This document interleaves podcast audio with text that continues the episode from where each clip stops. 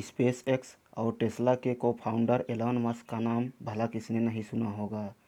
उनकी extra ordinary personality ने करोड़ों लोगों को इंस्पायर किया है और आज भी कर रहे हैं। उनकी बायोग्राफिकल बुक है एलान जो हमें उनकी large larger than life personality की झलक दिखाती है। इस बुक के थ्रू हमें उनकी लाइफ के स्ट्रगल अचीवमेंट्स और गोल्स के बारे में जानने का मौका मिलता है। ये बुक काफ़ी इंस्पायरेशनल है ख़ासकर उन लोगों के लिए जो कभी हार नहीं मानते। हेलो दोस्तों, मेरा नाम है जय और आप सुन रहे हैं हमारे इस ऑडियो चैनल अजय हिंद को बात नॉलेज की है। आइए अब हम जान लेते हैं इस बुक से क्या सीखेंगे। एक जीनियस बच्चा जिसका बचपन बड़े स्ट्रगल में गुजरा, जो बचपन से ही रॉकेट बनाने का सपना देखता था और इसी सपने को पूरा करने के वो साउथ अफ्रीका से यूनाइटेड स्टेट्स आया। इलॉन मस्क वो जीनियस था जो न सिर्फ़ टेक्नोलॉजिकल इनोवेशंस, बल्कि उसे इस दुनिया को बचाने की भी उतनी ही परवाह थी। इसलिए तो उसके माइंड में इलेक्ट्रिकल कार और स्पेस शिप बनाने का आइडिया आया। इलॉन मस्क की ये बुक उनके चाहने वालों के लिए एक गिफ्ट की तरह है, जिसके थ्रू उन्हें इस महान इनोवेटर की लाइफ के कई अनजाने पहलुओं को जानने का मौका मिलेगा। अब हम जान लेते हैं, ये बुक किस किस को पढ़नी चाहिए। हर वो इंसान जो इलान मस्क की मैजिकल और इंस्पायरिंग स्टोरी जानने में इंटरेस्टेड है, स्पेशली एंटरप्रेन्योर्स, इस बुक से काफ़ी कुछ लर्न कर सकते हैं। एलॉन मस्क ने कभी गिव अप नहीं किया और हर ग्रेट एंटरप्रेन्योर में यही क्वालिटी होती है। अब जान लेते हैं, इस बुक के ऑथर कौन हैं। राइटर एसली वांस इस बुक के ऑथर हैं। आइए अब हम बुक में क्या है डिटेल में जानते हैं। चैप्टर वन, इलॉन की दुनिया। साल 2000 में Silicon Valley, San Francisco depression में डूबे हुए थे, क्योंकि इंटरनेट का नशा उतरने लगा था। अब ज़माना डॉट कॉम का था, जिसके चलते वेंचर कैपिटलिस्ट किसी भी इन्वेस्ट में पैसा लगाने से कतरा रहे थे। इस दौर में सिलिकॉन वैली के पास सिर्फ़ एक क्लिक एड्स का काम ही बचा था। ट्विटर और फेसबुक ने अभी अभी पैर पसारने शुरू किए थे। कुछ लोगों का मानना था कि टेक्नोलॉजी इंडस्ट्री अब ठंडी पड़ चुकी है। इलॉन मस्क भी इसी डॉट कॉम मेनिया का हिस्सा थे। अपनी कॉलेज की पढ़ाई खत्म करने के बाद उन्होंने जिप टू बनाया और 22 मिलियन डॉलर कमाए। जिप टू गूगल मैप्स की ही तरह एक सॉफ्टवेयर था। काम पेक ने जिप टू को उन्नीस सौ निन्यानवे में ख़रीदा था। मस्क ने इस कमाई को एक और स्टार्टअप एक्स डॉट कॉम खोलने के लिए इन्वेस्ट किया, जो बाद में पेपाल बना। और फिर जब 2002 में ईवे ने पेपाल ख़रीदा तो मस्क पहले से ज़्यादा अमीर हो गए। मस्क सिलिकॉन वैली के बजाय लॉस एंजल्स में रहने चले गए थे, जहाँ पर उन्होंने टेस्ला, स्पेसएक्स, सोलर सिटी बनाई। उनकी कंपनीज़ इलेक्ट्रिक कार्स, एरोस्पेस और सोलर इंडस्ट्रीज़ में लीड करती हैं। रॉकेट, इलेक्ट्रिक कार और सोलर पैनल बनाकर मास्क ने फ्यूचर को बदल कर रख दिया। इलॉन की दुनिया में रियलिटी और साइंस फ्रिक्शन मिलकर एक हो गए हैं।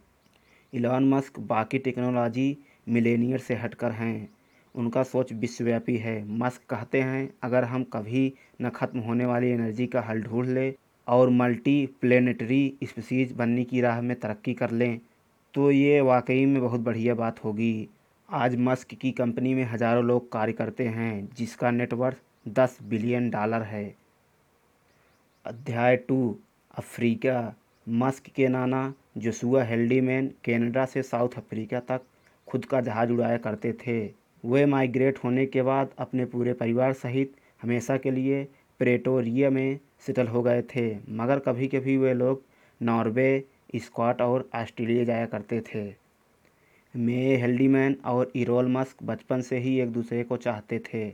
जब वे बड़े हुए तो दोनों ने शादी कर ली और उसके बाद जल्द ही एलोन का जन्म हुआ।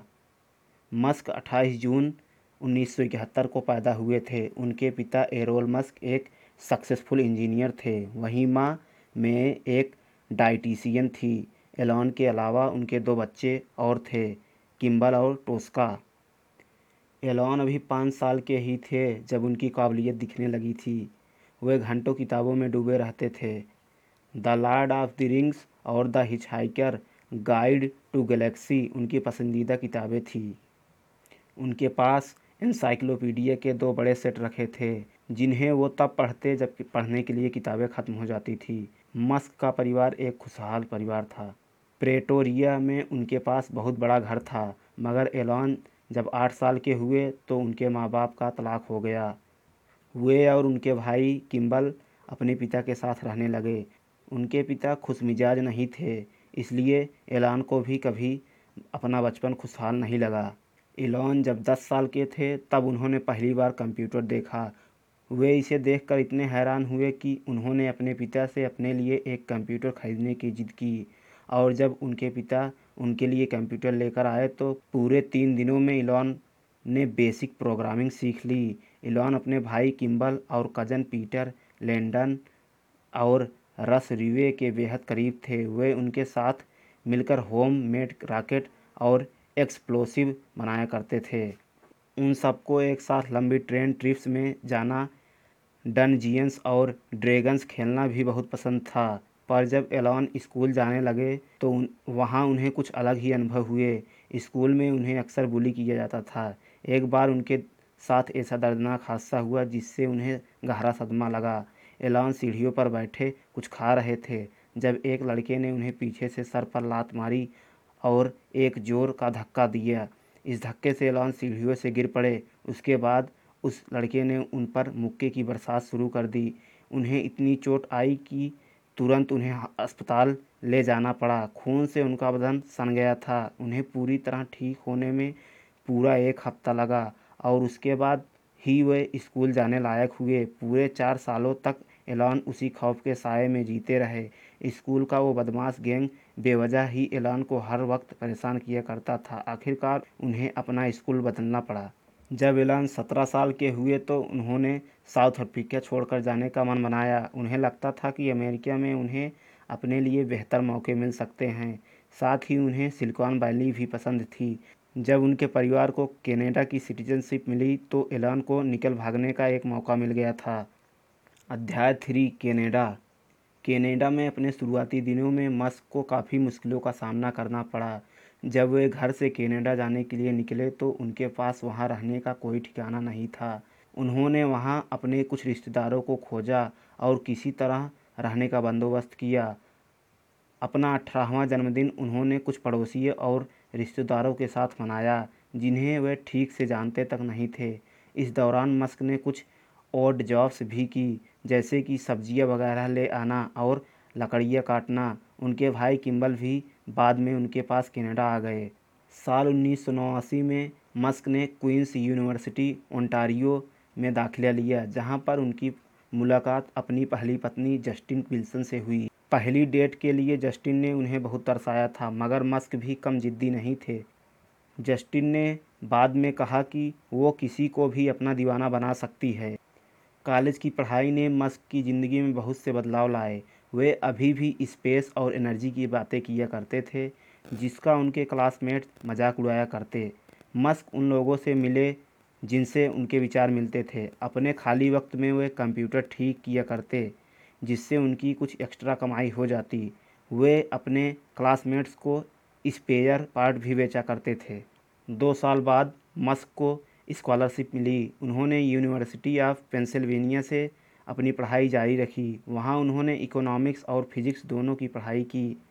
पेंसिल्वेनिया यूनिवर्सिटी में मस्क लंच के दौरान अपने दोस्तों से फिजिक्स पर डिस्कशन किया करते। उन्होंने और उनके ख़ास दोस्त ने मिलकर एक घर किराए पर लिया। इस घर में वे वाइल्ड पार्टीज़ रखते और जो लोग पार्टी में आते उनसे फाइव डॉलर पर हेड के हिसाब से वसूलते। मस्क अपनी क्लास के लिए कई दिलचस्प बिज़नेस आइडिया भी सोचा करते। उनका ऐसा ही एक आइडिया था the importance of wing solar यानी सोलर पावर का महत्व। उन्होंने दावा किया कि आने वाले समय में सोलर पावर टेक्नोलॉजी की फ़ील्ड में तेज़ी आएगी और बड़े बड़े सोलर प्लांट सिस्टम लगाए जाएँगे। उन्होंने सोलर सेल्स और ऐसे कंपाउंड के बारे में बताया जो पावर को ज़्यादा से ज़्यादा बढ़ा सकते हैं। उन्होंने अल्ट्रा कैपेसिटर्स के बारे में एक पेपर लिखा था, जिसमें बताया गया कि ये एक प्रकार की बैटरी सेल्स है, जो बड़ी तादाद में एनर्जी स्टोर कर सकती है। इन्हें रिचार्ज किया जा सकता है, और बाकी कैपेसिटर के मुकाबले ये सौ गुना ज़्यादा पावर दे सकती है। मस्क ने तभी इलेक्ट्रॉनिक कार और रॉकेट्स के बारे में सोच लिया था। उनके प्रोफेसर्स ने उनके इस लाजवाब एनालिसिस की तारीफ़ की थी। मस्क हर तरह की मुश्किल से मुश्किल फिजिक्स कॉन्सेप्ट का हल ढूंढ लेते थे। उन्हें ये भी मालूम होता था कि इससे अच्छा प्रॉफिट कैसे कमाया जाता है। कॉलेज ख़त्म होने के बाद उनके दिमाग में पहले वीडियो गेम्स बनाने का ख्याल आया। मगर मस्क अपने लिए एक ऐसा करियर चाहते थे, जिससे वह पूरी दुनिया में एक बड़ा बदलाव ला सके। वे अक्सर स्पेस रिन्यूएबल एनर्जी और इंटरनेट के सपने देखा करते थे। उन्हें यकीन था कि आने वाला कल इन्हीं का होगा। भविष्य में एक बड़ा बदलाव आने वाला था। और इसी में उनको प्रॉफिट दिख रहा था। सिलिकॉन वैली फोटेज शेयर करने में बिज़ी था और मस्क दुनिया को विनाश से बचाने की तैयारी कर रहे थे। अध्याय चार, एलान का पहला स्टार्टअप साल उन्नीस सौ चौरानवे में किम्बल और एलन ने कई रोड ट्रिप्स साथ की। उन दोनों के दिमाग में इंटरनेट के बिज़नेस का आइडिया था। फिर आखिरकार मस्क सिलिकॉन वैली में बतौर इंटर्न काम करने लगे और जब उन्होंने स्कूल ख़त्म किया तो किम्बल के साथ मिलकर उन्होंने अपनी कंपनी स्टार्ट की। जिप टू येलो पैसेज का ऑनलाइन वर्जन है। इसमें सभी बिज़नेस एस्टिब्लिशमेंट के मैप और उनकी जानकारी दी हुई है। इलॉन इसके लिए वेबसाइट कोडिंग किया करते थे और किम्बल उन साइट्स को बेचने का काम Kimbal door to door sale किया करते थे, मगर ज़्यादातर बिजनेसमैन को पता नहीं था कि जिप टू आखिर है क्या। उन्हें अपनी कंपनी के लिए इन्वेस्टर ढूँढने में बहुत मशक्क़त करनी। आखिरकार एक इन्वेस्टर ने उनके काम में रुचि ली और तीन मिलियन डॉलर का इन्वेस्ट किया। जिप टू ने न्यूज़पेपर क्लासिफाइड एड देने शुरू किए। हालाँकि कंपनी चल पड़ी और तरक्की करने लगी, मगर इलॉन को मैनेजमेंट से निकाल दिया गया। वे अब चीफ टेक्निकल ऑफिसर थे। जिप टू का अब एक बड़ा सा ऑफ़िस था और कंपनी ने कोड्स की क्वालिटी बेहतर बनाने के लिए कई प्रोग्रामर्स भी रख लिए थे। साल उन्नीस सौ अट्ठानबे में 300 बिलियन डॉलर की डील के साथ जिप टू सिटी सर्च के साथ मर्ज हो गई, जो कि पहले उनकी कंपटीटर थी। मस्क ब्रदर्स का डॉट कॉम का आइडिया एक हकीकत में तब बदला जब उन्नीस सौ निन्यानवे में कॉम्पैक ने जिप टू को ख़रीदा, मगर सब कुछ आसान नहीं था। एलॉन मस्क सीईओ बनना चाहते थे।